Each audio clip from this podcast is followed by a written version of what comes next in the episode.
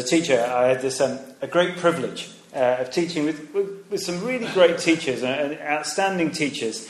But one man sticks in my mind. Um, his man was he was called Derek Fry. He was he was about five foot tall, and uh, he was nearing his retirement as I talked with him uh, up at Leeds Grammar School. And um, he taught chemistry. He was very, very eccentric, shall we say. I remember one week he completely lost his voice. As a teacher, that's quite an important thing to have your voice. Um, and we told him, go home there, go and recover. He was a single man, go, go, go and relax for a while, don't talk to anyone. But he came into school every day with extra notes prepared and taught in silence, just pointing at things that he'd written on the board and writing little notes to the children as they would teach at the board. His classes, we walked past the classroom thinking it would be utter chaos. It was pure silence. The boys loved his just eh, British eccentricity. He was an absolute gem. And the, the thing that they loved most about him, I think, was he hated sport and was vocal about his hatred of most sports. But he was always there on a Saturday morning and uh, always in his gowns, because we wore gowns as teachers, cheering for the boys. One day I remember very vividly, he, he came into the common room, as, as we described it, and sat down next to me. And uh, he, he pointed to a report that he was writing for a boy that was in my form. And it was the shortest report I've ever seen. And it simply said, Your son is depriving a village of an idiot. Exclamation mark. Now, of course, uh, many teachers, you could be fired for a comment like that, um, and rightly so. But he was so respected by pupils, parents, and all of the teachers as well, that it, the comment was taken as, is, as it was intended. You see, the boy was being a fool, an utter fool. And the comment was a warning. See, foolishness, it, it's to take on a power, it's to take on an authority that we are absolutely no match for. And this boy was, if you like, in my class, he thought he could slack off in his studies and, and remain in the school. And my friend, Mr. Fry, he, in his own very delightful, eccentric way, lovingly warned this boy and his parents he couldn't win. He couldn't slack off in his studies and remain in the school. And if he were to do that, he would be out. Now, uh, let's just be clear. Foolishness is not the same as sin. Sin, obviously, that rebellion against God, whether that's in our unrighteousness, just sort of, you know, living in a, a very chaotic way against God's rule, or just in our self righteousness, depending on ourselves. It's a turning, it's a rebellion against God. But that's a moral failure. Foolishness is not that. It's not the same as sin. It can lead to sin, but it's not the same. See, you can be foolish and yet the same, morally neutral. Uh, so, for example, my boys, uh, as most children do, they like climbing up high walls and sort of balancing along, you know, seeing how they can do. It's usually trying to hold on to my hand at the same time. But, you know, in so doing, they're not sinning by standing on a high wall, but they are being foolish. Because And parents would tell them, I should tell them, you're being a fool, come down. You know, I'll try and bring them down. But they're being a fool because they cannot win against the concrete pavement. It's just, it's an utter loss. They will lose that battle, if you like. See, to be foolish is to take on a power, an authority, in which you, you are no match for that authority or power. And to call someone a fool, you know, to warn them as you would a child on a high wall, that is a loving uh, kind of call, isn't it? It's an appropriate thing to do. And you can even sometimes laugh at someone's foolishness. I don't know, my boys actually quite like You've Been Framed. I don't particularly like the program myself, but the whole premise of that program is you, you laugh at people who have underestimated a power or a force, usually gravity or speed, you know, on a pair of skis or you know on a surfboard or wherever it may be and they kind of their foolishness leads them to usually getting hurt in some way and they kind of get up and oh you know it's all that kind of stuff and You know, you can laugh at that kind of foolishness. It's morally neutral in that sense. But being called a fool, that's a little bit different, isn't it? Now, if you've ever been bullied at work or at school, you will know the, the pain of that. If you've been called a fool in those circumstances. And Jesus warns those who would call others a fool in, in one of his most famous sermons in Matthew 5, verse 22. We'll look at that in October. I mean, you can lovingly warn someone who's being a fool. You can even laugh at the fool if what they are doing is foolishly funny and not morally degrading in any sense. But what kind of fool is being described here in Psalm 53? What should our response be to this fool? Are you that fool? Are we all that fool? See, what we see here in Psalm, in this psalm, is, is sobering because God exposes this fool. I hope you saw that as it was read there. We, we see the heart of the fool. It just goes through the outline. Follow me, and you'll see where we're sort of heading. The, the, we see the heart of the fool. We see the results of his folly. And then the identity. Who is the fool? and their destiny. But thankfully, we come to the end and we see the cure for the fool. Firstly, let's look at the heart of the fool. Verse 1. Follow with me if you can. Just first half. The fool says in his heart, There is no God. I'm not sure if you remember that advertising campaign a few years ago. I think it was 2009. Richard Dawkins and the, and the other kind of new atheists, they paid for that um, kind of those, uh, those slogans to go on buses, didn't they? And it said this There's probably no God. Now stop worrying and enjoy your life. It got a lot of press. Uh, Richard Dawkins and the late Christopher Hitchens, and through them, atheism, their brand of atheism, has enjoyed massive publicity, hasn't it? Publicity that's never ever known before. These guys, uh, I don't know if you know, they're an incredibly rare breed. They're a very noisy breed, has to be said. But Dawkins and those others, um, kind of new, new atheists, they are, they, they are really philosophical or uh, uh, theoretical atheists. That is, they deny any kind of divine existence at all.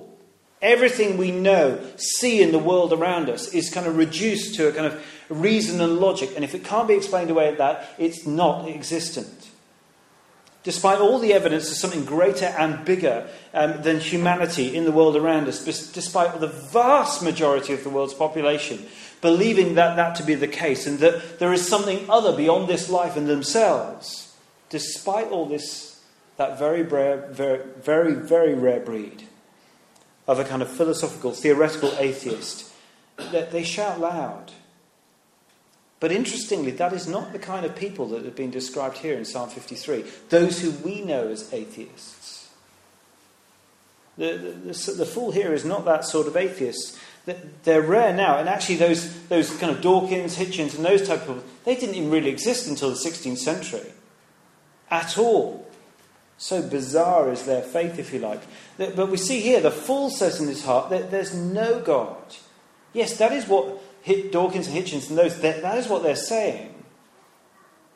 But look what it's saying here. It's saying it's in his heart. You see, the fool of verse 1 could very easily be in a church, week in, week out. He might claim to know God and to believe and trust in God, but in his heart, there's no recognition of God and who he is. Oh, he may not be that, that kind of theoretical atheist, living out that kind of evidenceless, evidenceless faith in himself, as you know, there we're the pinnacle of the universe. But the fool here, he's what you might describe as a practical atheist. This fool thinks they've got God controlled in a kind of out of sight, out of mind kind of way. Such a fool looks at God in a very simplistic and quite an uninformed way and thinks, well, God doesn't do anything. You know, he doesn't reward the good or, or kind of punish evil. Just look at what's going on in Syria at the moment. We just heard Jenny pray. God's not doing anything about that. God can't be anywhere, so out of sight, out of mind. Let's just keep him at arm's length. And that is a very, very uh, attractive option, isn't it? The practical atheist. It, because God becomes very easy to ignore when you think like that. You bring God out when it suits you. Perhaps in the opening ceremony of Olympics, for example. Did you see that? I only watched it on iPlayer after I got back from church last week, hence why I made no comment about it last week. But did you see? We had, what did it begin with? Jerusalem. A song all about, I mean, it's all green pastures and pleasant lands and all that kind of stuff, but it's all about making the gospel known in this country. And then we went on to Guide Me, O thou great Jehovah. Pilgrims through this barren land, I am weak, but thou art mighty. Hold me with thy power. Bread of heaven, bread of. Jesus, Jesus, feed me now and evermore. And we went to God is our strength and refuge. And then, amazingly, I couldn't believe this. We went to a well, we did, we, they did the national anthem as we're doing 18 times now over the last week. It's getting exciting with all the gold medals. But they finished with what? Abide with me. And did you notice how? Not like at the FA Cup final where you just get two verses and everyone's sort of half drunk anyway and they don't really know what they're singing, but all six verses. All six verses. The song of the trenches, the song of D Day after they, an hour, uh, sorry, a day after they kind of got through and broken the German lines. They sang it and you could hear it 70 miles along the Normandy coast. This is what they sang verse 6. And they sang this at the Olympic ceremony Hold thou thy cross before my closing eyes. Shine through the gloom and point me to the skies. Heaven morning breaks, the earth's vain shadows flee. In life, in death, O Lord, abide with me. 28 million people in this country heard those words last Saturday, Friday. One billion people around the world heard those words. But like this man in this psalm, I guess many people who hear that will take the gamble. You see, that is what this man is doing. He's, he's, t- he's taking a moral gamble with his life. In his heart, he's saying, There is no God. And if there is, he's going to do nothing. He gambles with his life in that he thinks that his life will not be held to account. There'll be no reckoning. There'll be no judgment. God is reduced to this kind of just benevolent and benign being. Oh, he's nice. He won't do anything.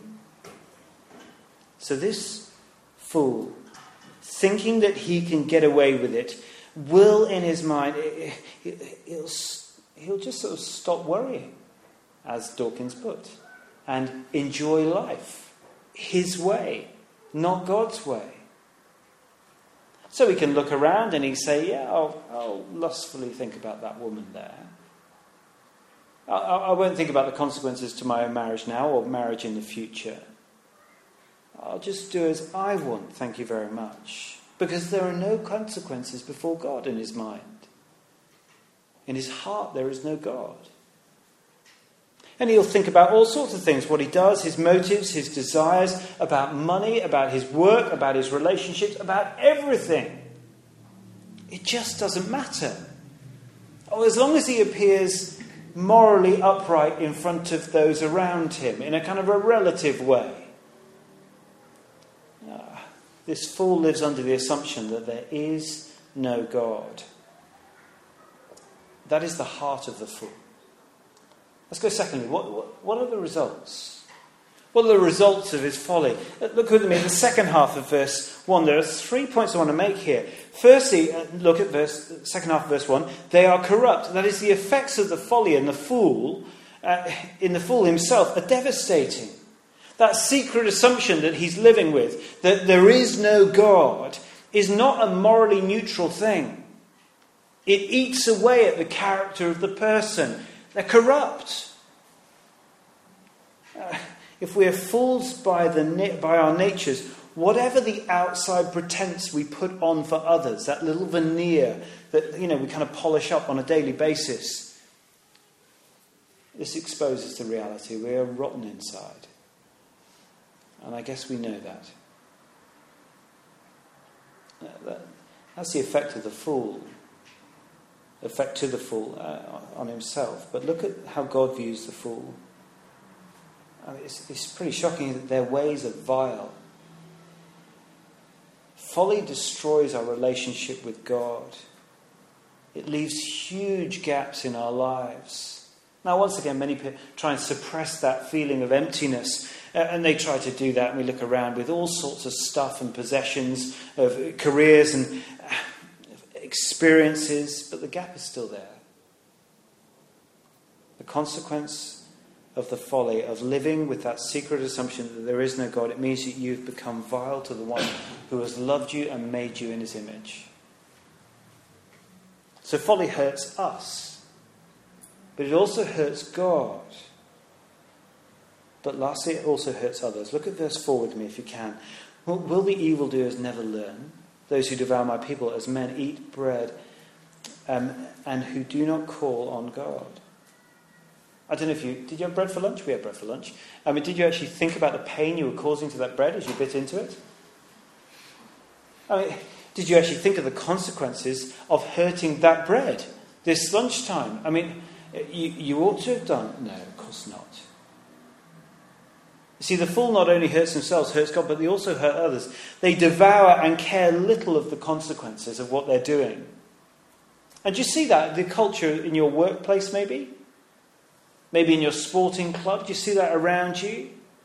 Have you experienced that in a relationship or a friendship? They devour you, they use you, they maybe even abuse you. As men eat bread. Does this happen? Well, we've just been praying about it. I mean, look, at, look around the world. Look at Syria right now. Is that not a great example of what's going on? Look at the, the last hundred years of the history of our world and all the bloodshed, but most importantly, just look in your heart. Look at your life.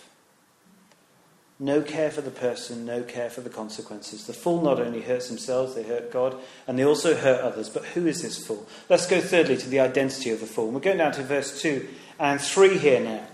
Now, the writer probably has got a certain group in mind, as they would have done um, when he's thinking about writing uh, this psalm here. It could have been aimed at those mentioned in verse 5, the enemies of God's people. Likewise, it could have been the leaders of God's people, because this psalm is actually mirrored in Psalm 14. They're very, very similar.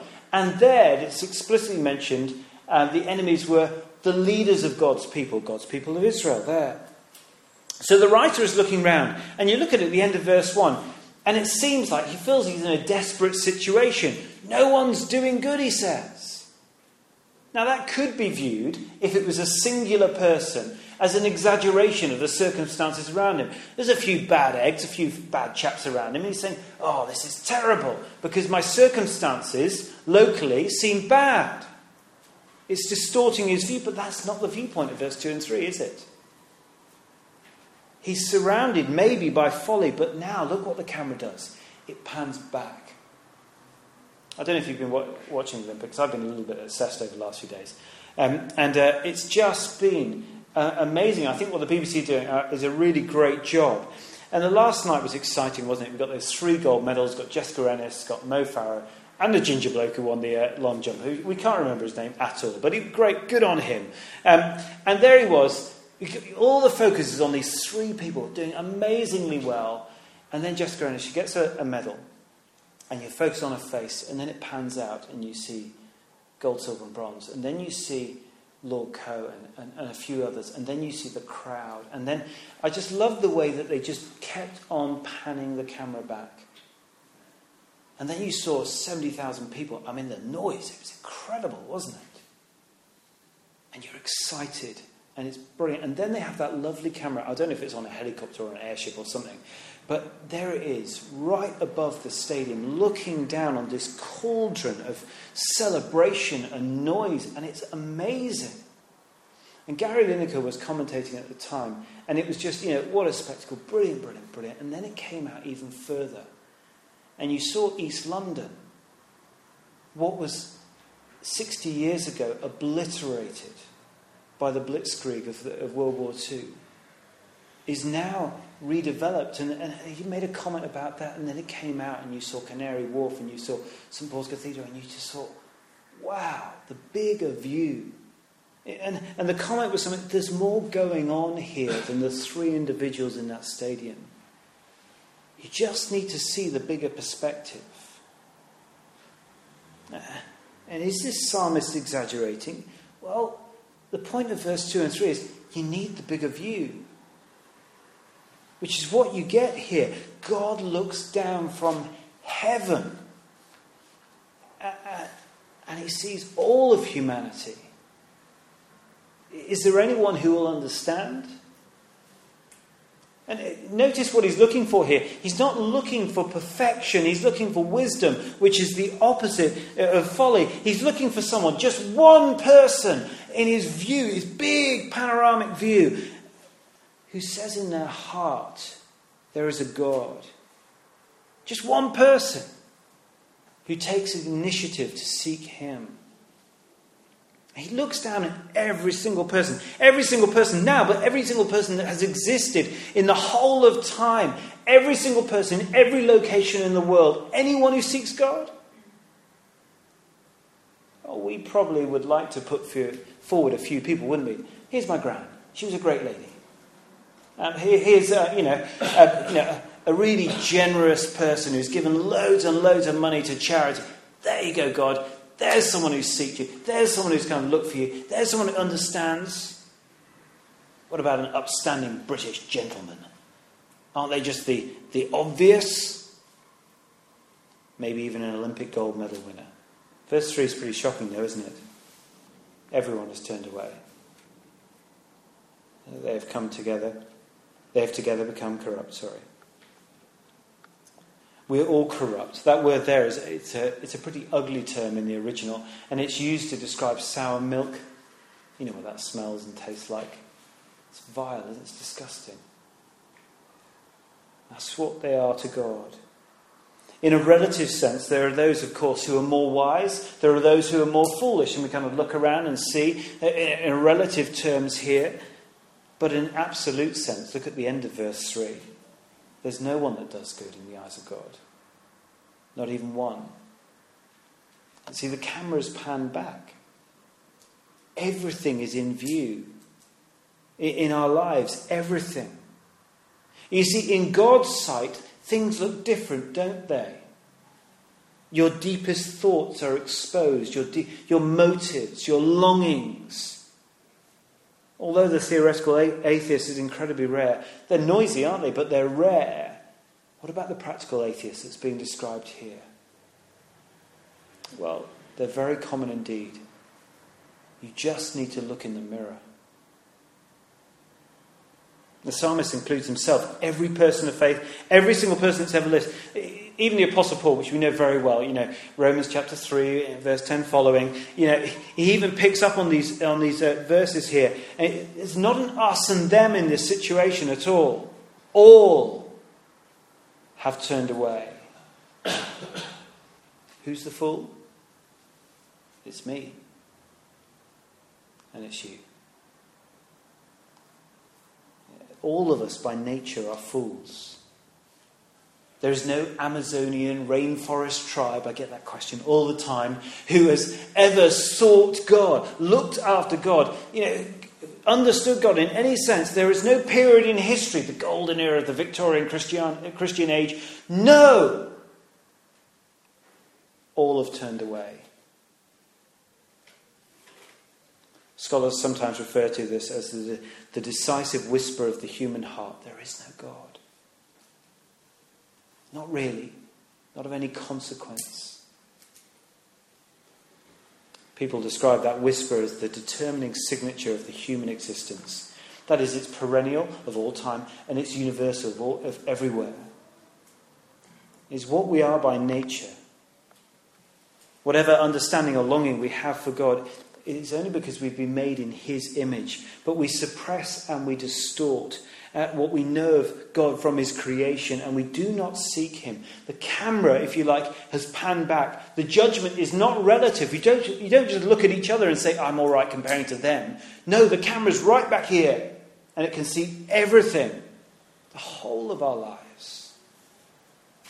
It's absolute. The identity of the fool by nature is you and me, it is everyone.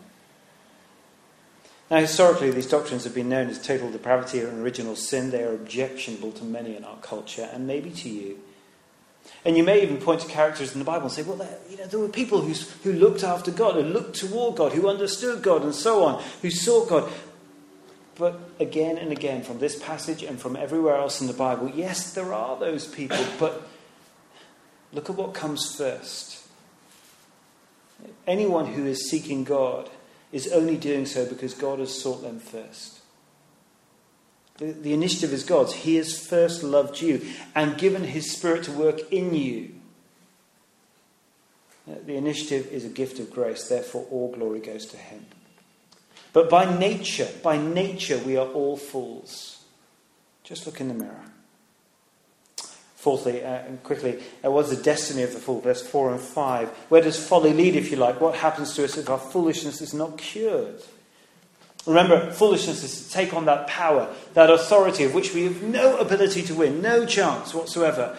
Now, saying in our hearts there is no God, and if living that way meant that we could destroy God, meant that we had the possibility to win, ah, that would, that would be fine. It would be wicked, but it wouldn't be foolish. It would be logical, wouldn't it? Because you could win. But we are fools to think that we can take on God. We cannot win. The psalmist wants his listeners to know in verse 4 uh, will they never learn, he says. You cannot take God on. And here specifically, you can't take God's people on and think, think that everything is going to be overlooked by God. There's no reckoning, no judgment. It's like they're, they're perched along a high wall and he's warning them saying, You're being foolish. Get down. But the sobering destiny for the fool comes in verse 5. There, I mean, I'm not going to spend too much time on it, but notice that all of the tenses are perfect. By that, I mean, is, they, they look like future tenses, and that's the way they're translated here, because we don't have that tense in our, in our, our language. But perfect tense is basically a kind of, it, it's a kind of a done deal. It, it's looking forward, but it's sorted. It's sorted because God is sovereign. He's the one who sorted it. It's an absolute certainty. There, um, there they were, overwhelmed with dread, where there was nothing to dread.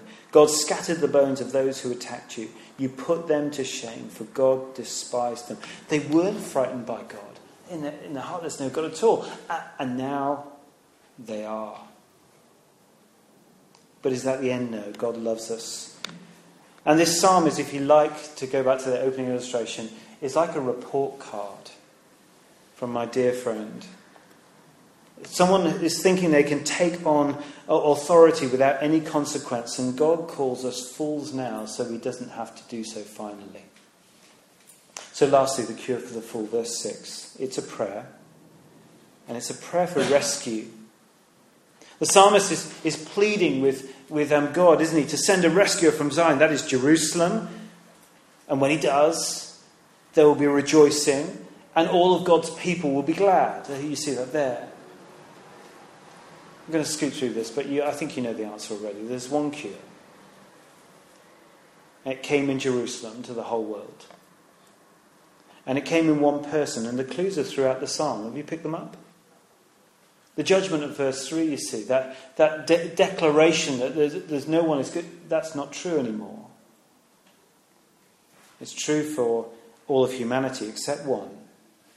Because there was one who did seek God and did so perfectly.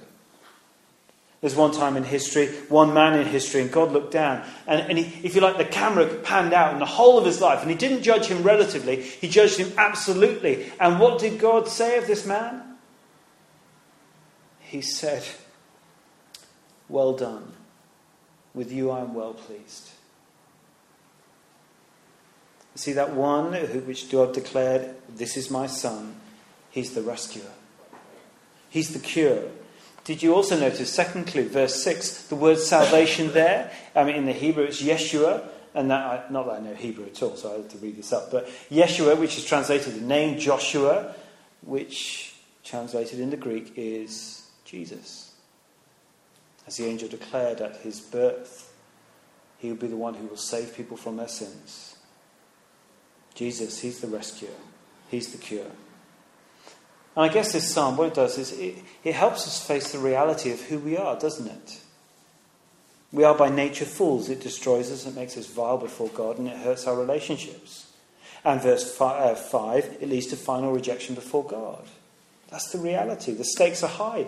But, verse 6, there's a rescuer who's come out of Zion. There's a cure. Trusting in Jesus as the rescuer, having his life counted as yours, is the only option we have. And that is what he offers as he died on the cross, taking our folly on himself and placing his wisdom on us by faith. The foolishness will always be in our heart. But if you've trusted in Christ and you've let his spirit come into you, it will now go, well, it will now never not be uh, unchallenged. It will always be challenged by the spirit in us. And one day that folly will finally be conquered. God can look down and all those perfect tenses of verse 5, you know, putting you to shame, despising your folly, he can do that, or he can look down and with all the, the, the absolute certainty of those perfect tenses in verse 5, he can look down and he can see the wisdom and perfect life of the Lord Jesus Christ in us. I guess the challenge to Christians, uh, many of us are here today, we are is that we know that there'll be foolishness in our lives, won't we? Won't there be? Today, tomorrow, and in the future. But we, we must remember that God doesn't just judge us relatively, He judges us absolutely. And He, needs, he will look down on us, the whole of our lives, knowing every thought, action, deed, and motive. And we must not forget what it cost Him to finally wipe out our foolishness when the Saviour returns. And, and when we live honouring that cost, that cure, that is when the world begins to listen, isn't it? See something different in us a fullness of joy, of contentment, of security. And then maybe just they maybe just stop to think at that point, is there a God? Maybe they will stop being foolish for a moment and consider. Let me finish. According to the Times newspaper, before the opening ceremony of the Olympics, Danny Boyle, who did a great job, didn't he, in directing that whole crazy, eccentric British opening ceremony, this is what he said. It's intriguing, isn't it? This is. He says, I don't believe in God, but I believe in the people who do. This is their show. They really are the best of us. We are only anything before God because of what Christ has done in us first. He took the initiative. God sent his Son, Jesus, our salvation, verse 6 there. And we need to humbly trust in him and in him alone and hear the warning of this psalm. Because maybe we need to stop being a fool before we know the, the eternal reality of the fool. So let's pray.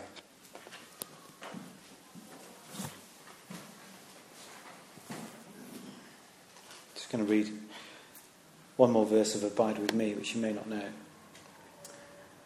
I need thy presence every passing hour. What but thy grace can foil the tempter's power? Who like thyself my guide and stay can be? Through cloud and sunshine, Lord, abide with me. Heavenly Father, if we're here today and we've trusted in your Son, the Lord Jesus, but there are elements of our lives where we are still utterly foolish. Please forgive us and help us to not listen to the tempter's power, but be guided and stayed by the Lord Jesus through his word and by his spirit. Abide with us, we pray. Help us. And perhaps one or two of us here um, who are doing exactly as the psalm warns. Help us to not be foolish, but to heed the warning,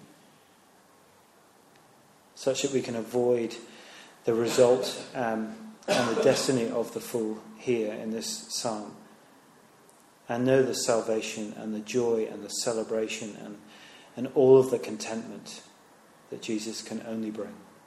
We ask this for his glory. Amen.